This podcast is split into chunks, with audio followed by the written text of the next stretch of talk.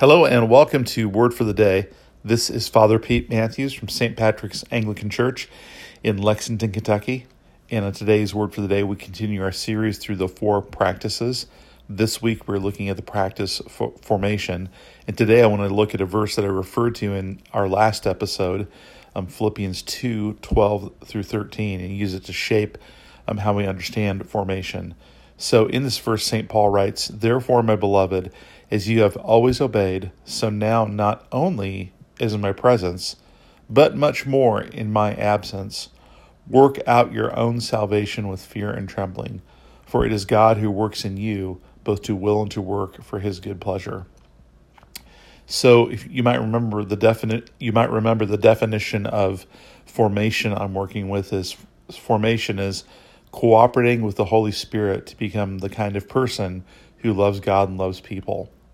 So formation is a work of the Spirit, but I I cooperate with the Spirit. So what does that look like? Well, I think this verse is a, is a great um, frame for what that looks like. So notice verse twelve.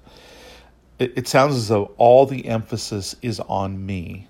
I work out my salvation with fear and trembling. I, I take it I take it so seriously that that I would tremble over it, and I'm I'm I'm thinking of what it looks like on the outside for me to follow Christ, what it looks like in the outside for me to trust Christ, what it looks like in the outside for me to to obey Christ.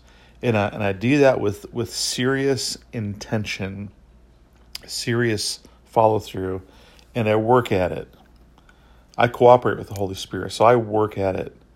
Verse 13, for or or the reason why I do that is it is God who works in you, both to will and to work for his good pleasure.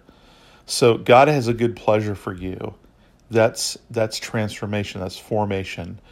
Other Bible words that you become holy, that you become sanctified, that you become fully mature in Christ, complete in Christ.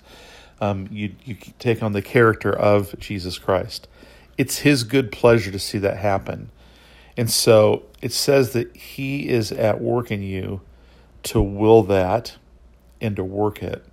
So so so the way I read this is God, of course, through the presence of the Holy Spirit, is in you, and He's constantly at work. Um, you don't have to get Him to work. You don't have to like um, um, force Him to work. He is constantly at work in you because you were baptized into Christ, and He's trying to um, get you to will and do his good pleasure. He's transforming you. And so it's as though Paul's saying, Look, guys, God is always doing his his part. He's constantly working in you. What you need to do is respond to that and work it out.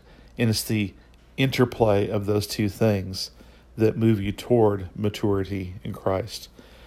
There's other texts we could look at, um, longer texts, but almost all of them carry this same interplay of the Spirit's at work.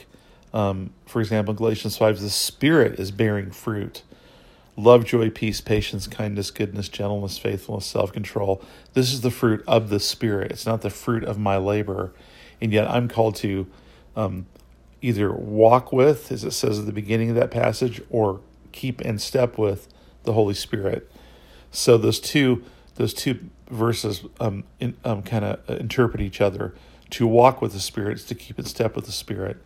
How do I do that? Well, that's Philippians 2. I work out my salvation with fear and trembling. So I don't do this as though it's all on me, as though it's just my willpower is going to change me. Um, I do it in utter dependence on the Lord. And yet, God's constantly working me, but it doesn't mean I'm passive and just say, "Well, man, it'll just happen, whatever." No, I'm I'm I'm being intentional about doing the kind of things that um, enable me to move forward in spiritual formation. And that's an interplay of um, spiritual practices and then and then I'm um, choosing to do what Christ uh, would call me to do moment by mo- moment by moment through my day. I keep in step with the Spirit and I'm working out my salvation with fear and trembling. And then the last thing I'd say, and this isn't any of these verses, but it's so um, so assumed in the New Testament. This is a lifelong journey. It's it's a slow journey. It's um it's um a crock pot, not a microwave, to use one person's way of saying it. And um, maturity in this life, um, full maturity in Christ, doesn't mean there's no vestige of sin in your life, that we're still not broken. That fullness of transformation comes when we meet Christ at the resurrection. Um, but but we really can become mature in Christ, and yet mature Christians still grow in Christ.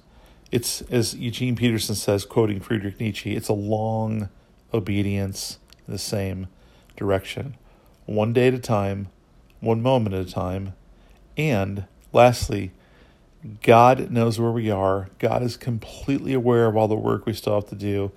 None of it turns him away. He is always attentive to us. He does not reluctantly work in, it, in us. It is His good pleasure to be at work in us and to transform us into Christ likeness. God bless and have a great day.